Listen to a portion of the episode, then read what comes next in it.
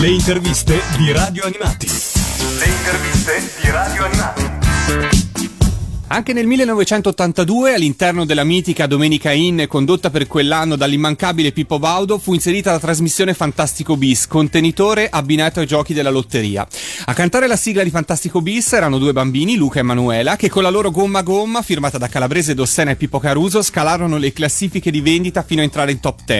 Con grande piacere oggi su Radio Animati scopriamo qualcosa di più su questa sigla, perché abbiamo al telefono con noi Manuela Befani, che tanti anni fa cantò proprio questa sigla. Ciao Manuela, benvenuta! Ciao! Buongiorno a voi, grazie per avermi invitata, ne sono veramente onorata. Senti Manuela, io voglio portarti indietro nel tempo a quel lontano millenovecentottantadue e chiederti come ti sei ritrovata un giorno a cantare questa sigla, che fu insomma un, un grandissimo successo per una trasmissione importante. Eh sì, fu, come dicono in molti, una grande coincidenza, però fu per davvero per me una grande coincidenza, in quanto mh, eh, un'amica di famiglia lavorava in Rai, venne a sapere che c'erano questi provini e cercavano un bambino, una bambina.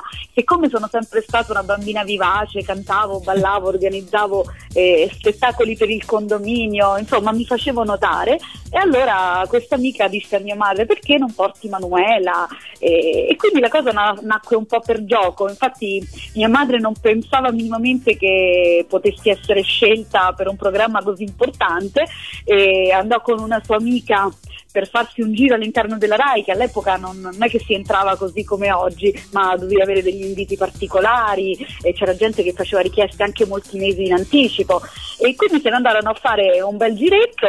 E mentre loro erano in giro io feci questo provino, cantai davanti a Pippo Baudo "Sarà perché ti amo" dei Ricchi e Poveri, e ovviamente sai, una bambina di sette anni come può cantare "Sarà perché ti amo" e a Baudo piacque immediatamente, per cui mh, terminò i provini lì, disse no no l'abbiamo trovata, e andarono a cercare mia madre, la quale poi dove, ha, ha dovuto dirlo a mio padre che mi aveva portato in Rai e che mi avevano oltretutto scelta, quindi a casa ci fu un po' un attimo di, di caos, però si è risolto tutto bene. Ho fatto questa esperienza meravigliosa che mi ha portato a conoscere tanti personaggi eh, famosissimi, che certo. sono rivelati tutti molto carini con me, poi sai, eravamo due bambini eh, adorabili, per cui chi non ci avrebbe amato, insomma. Senti, ma chi era, chi era il Luca che cantava con te? Uh, Luca si chiama Luca D'Orazio, ahimè non ho più avuto sue notizie dall'epoca, nel senso che a parte qualche qualche provino successivamente, qualche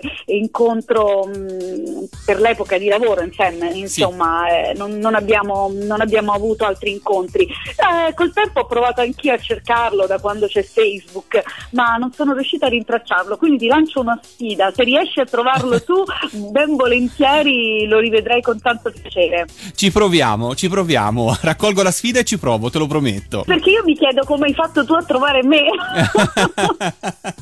Eh, la potenza di Facebook, ma non solo Facebook, eh, altri, altri canali come YouTube per esempio. Ecco, appunto. Io invece ti volevo chiedere appunto se di quel, di quel momento, di quella registrazione, che cosa ricordi in studio quando eh, avete inciso Gomma Gomma, se ti ricordi intanto in quale studio eravate a registrare, con chi? Ah no, guarda, lo studio mi ricordo che era molto vicino alla Rai, quindi ehm, ti direi una sciocchezza se ti dicessi in che, in che studio registravamo la, la, dici la puntata dove abbiamo registrato Gomma Gomma. Dove avete registrato Gomma Gomma? Ah no, non lo ricordo precisamente, ma ricordo che era lì vicino, perché ci spostavamo dallo studio uh, di registrazione agli studi Rai, ed era lì comunque nel non troppo lontano, sempre in zona Piazzale Clodio, quindi precisamente non me lo ricordo, però ricordo che c'era un'atmosfera molto suggestiva, c'era questa stanzetta che poi ti ho mandato in foto, dove avevamo le cuffie, dove sentivamo la nostra voce mentre cantavamo, e, ed è stato molto particolare, anche se adesso ti racconterò una chicca che probabilmente sai solo tu ed io adesso. Anzi, dopo che te l'ho detta dovrò ucciderti. Eh? Dovremmo sterminare gli ascoltatori. E, e certo, anche oltretutto. Praticamente Luca non aveva qualche difficoltà nel cantare questa canzone, anche perché era molto piccolo, nel senso io avevo già sette anni, lui ne aveva solo sei, e quindi alla fine non riuscì a cantare Gomma Gomma, ma la cantò un ragazzo della banda Orsetti che poi faceva il coro di Gomma Gomma. Certo. E, e questo fu un particolare che comunque non, non disse mai nessuno. Adesso ecco, io ho fatto gossip. Senti, ma oltre alla voce di Luca, insomma dell'altro bambino che insomma prestò la voce a Luca, c'è una voce maschile in Gomma Gomma che ripete Gomma in alcuni passaggi. Ti ricordi di chi fosse? Ah no, assolutamente. Adesso proprio ieri sera l'ho ascoltata perché me l'ha chiesta un'amica che era qui a casa da me e ora me l'hai fatto venire in mente. No, non... non lo ricordo proprio. Certo, questo sarebbe carino da dire. Tu a chi hai pensato? Beh, ti sei fatto un'idea? Generalmente quando capita nelle sigle o insomma in queste canzoni che c'è una voce così eh, estemporanea, diciamolo così, spesso è uno degli autori. Quindi magari in studio con voi c'erano gli autori del brano? Sì, sì, io mi ricordo perfettamente che c'era Giorgio Calabrese sempre con noi, Pippo Caruso, me li ricordo perfettamente. E anzi, Giorgio Calabrese mi fece subito una bellissima impressione, una splendida persona. Eh, lo, lo penso sempre con molto affetto.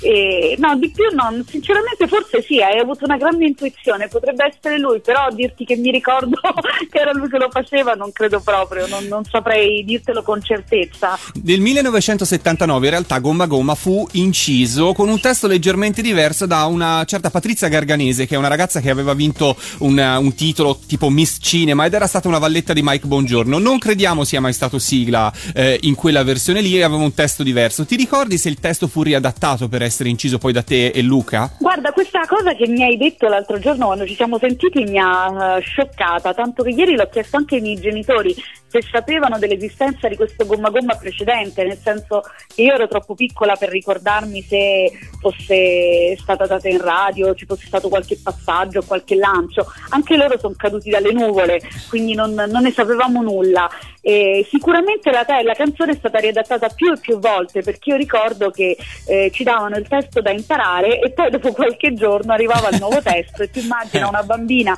che già non è facile imparare le cose e continuava a cantare magari la strofa sbagliata.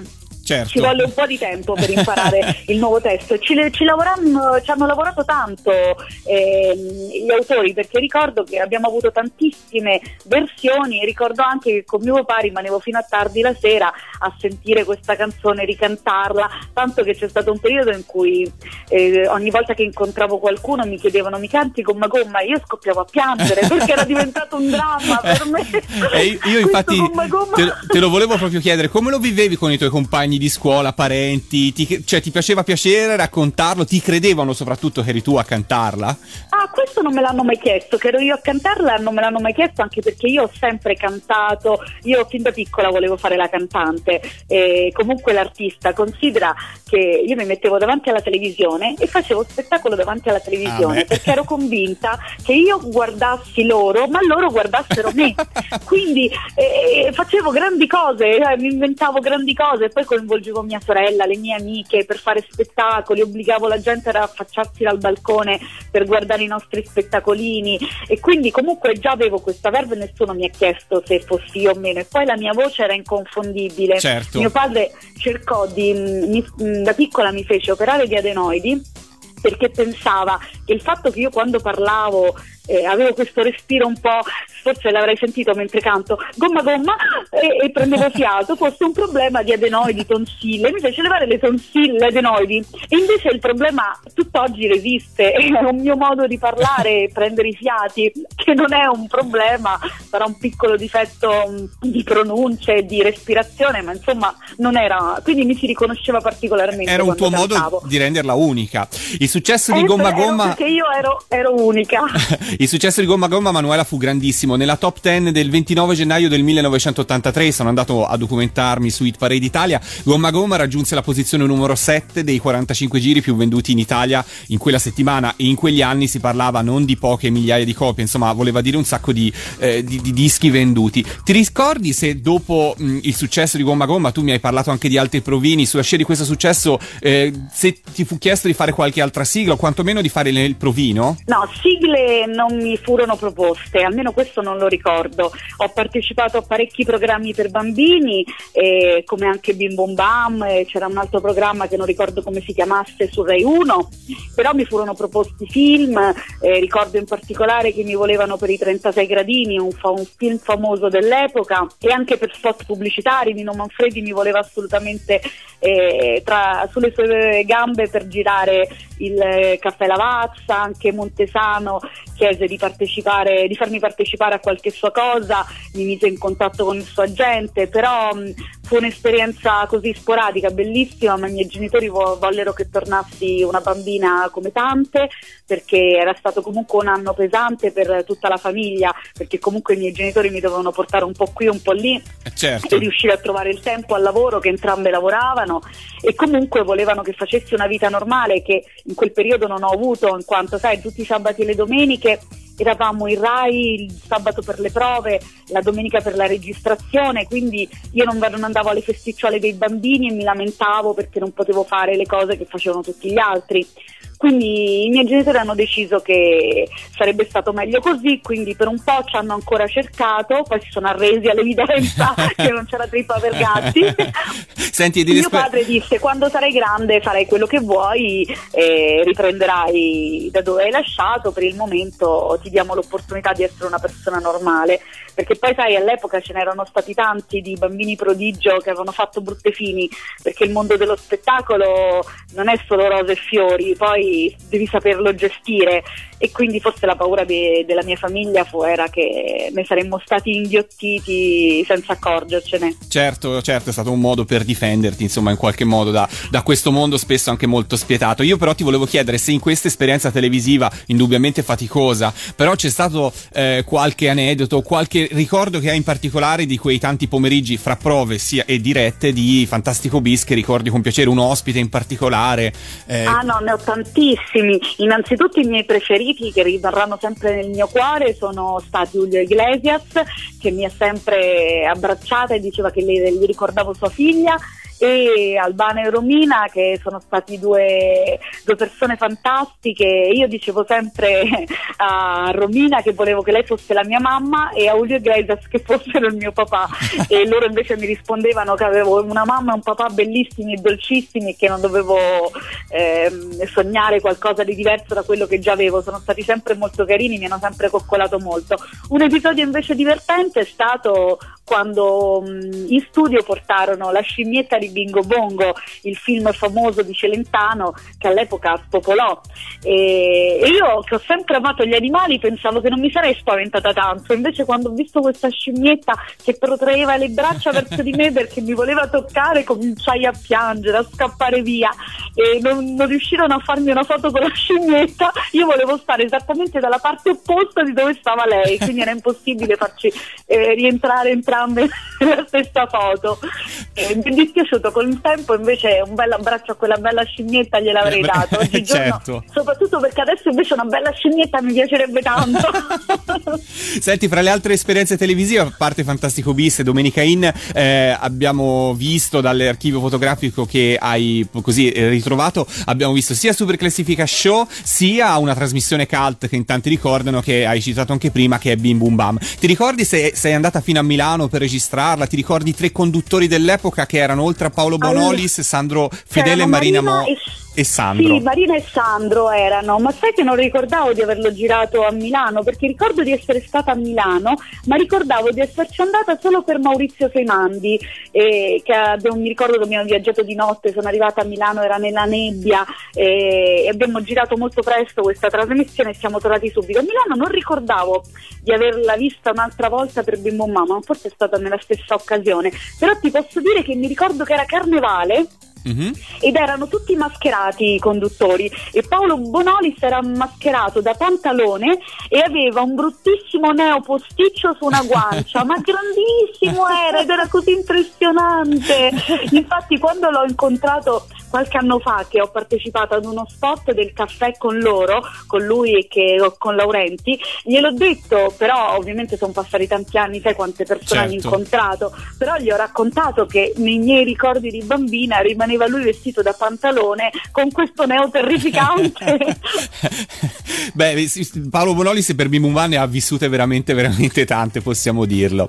Venendo invece, tornando, l'ultima domanda su Gomma Gomma, io ti ho fatto scoprire la versione del millenovecentosettanta ottantanove. Tu però mi hai fatto scoprire una versione in spagnolo di cui io non sapevo assolutamente niente. Ti ricordi qualcosa? L'hai scoperta anche tu attraverso la rete? Io, anch'io l'ho scoperta attraverso la rete, anch'io attraverso YouTube, eh, cercando Gomma Gomma, che poi è stato pubblicato su, su YouTube non tantissimo tempo fa, insomma. C'è un ragazzo che pubblica con gli introvabili, che si diverte a trovare queste chicche, e così ho trovato la versione spagnola di cui proprio non avevo memoria e soprattutto non sapevo, eh, non ero a conoscenza del fatto che fosse stata fatta. È ovvio che tutte le canzoni di successo poi fanno il giro del mondo, forse avrei voluto imparare lo spagnolo e cantarla io in spagnolo magari, certo. Avrebbero potuto chiedercelo. Certo, perché no? Manuela, venendo al tuo presente, io ti ringrazio per tutti questi ricordi. Volevo sapere perché tu in qualche modo poi sei rimasta nel mondo dello spettacolo, anzi sei tornata nel mondo dello spettacolo. Sì, diciamo che sì, effettivamente poi col tempo, appena finite le scuole ai diciotto anni, eh, ho cominciato a, a muovermi, ho, ho ripreso a i contatti con qualche casa discografica, perché poi il mio pallino rimaneva sempre la musica.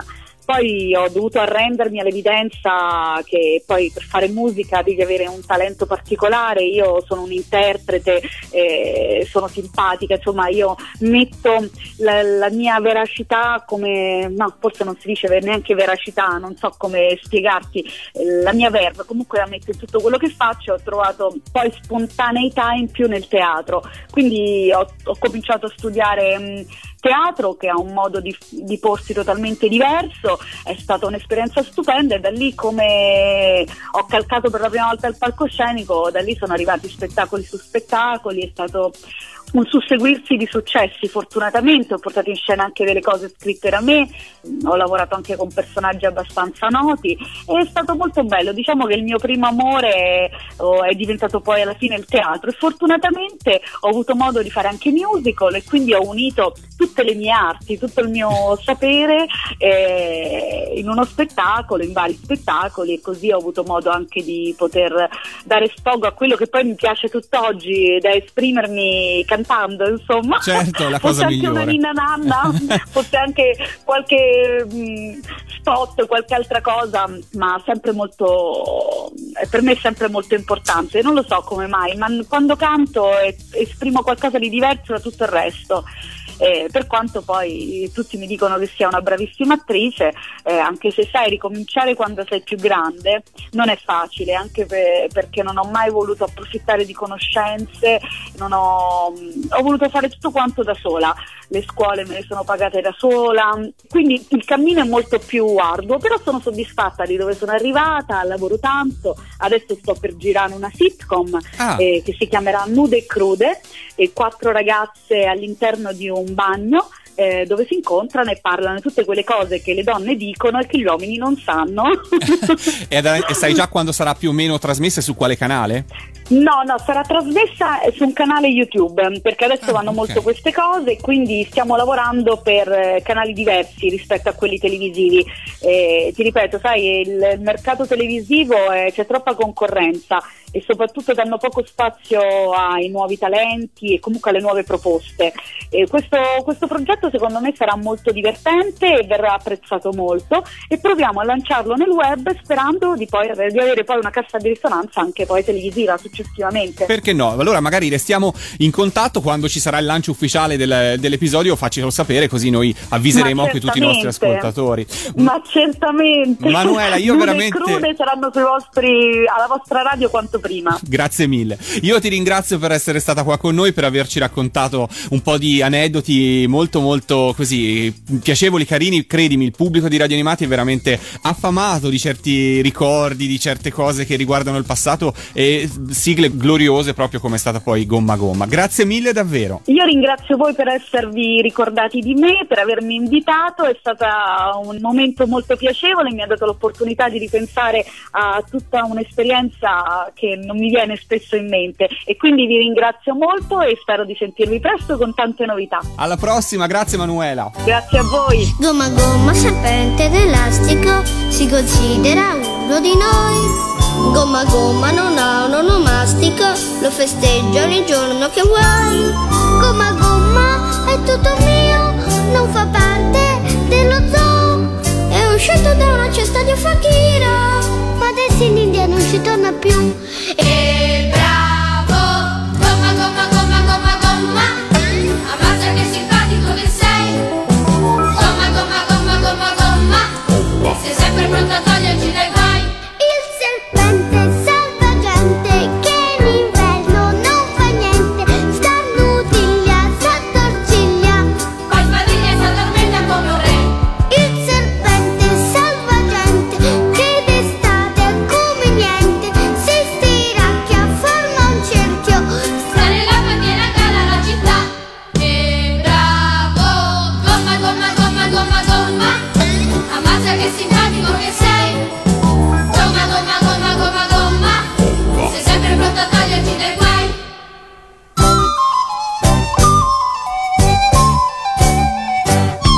Gomma gomma è una cosa fantastica, per nutrirla problemi non hai. È un serpente che mastica plastica, digerisce chi sazia se vuoi.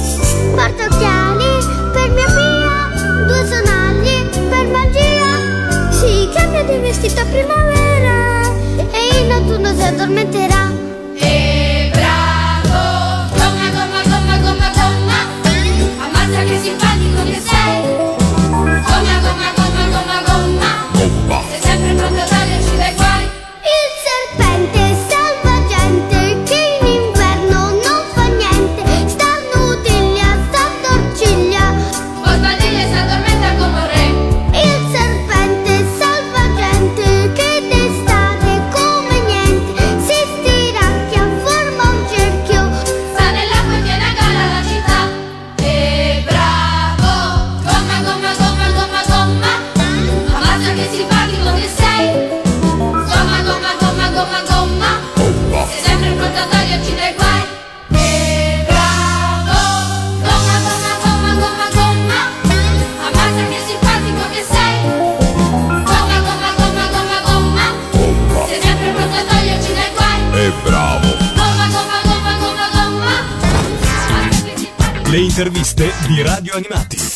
Le interviste di Radio Animati.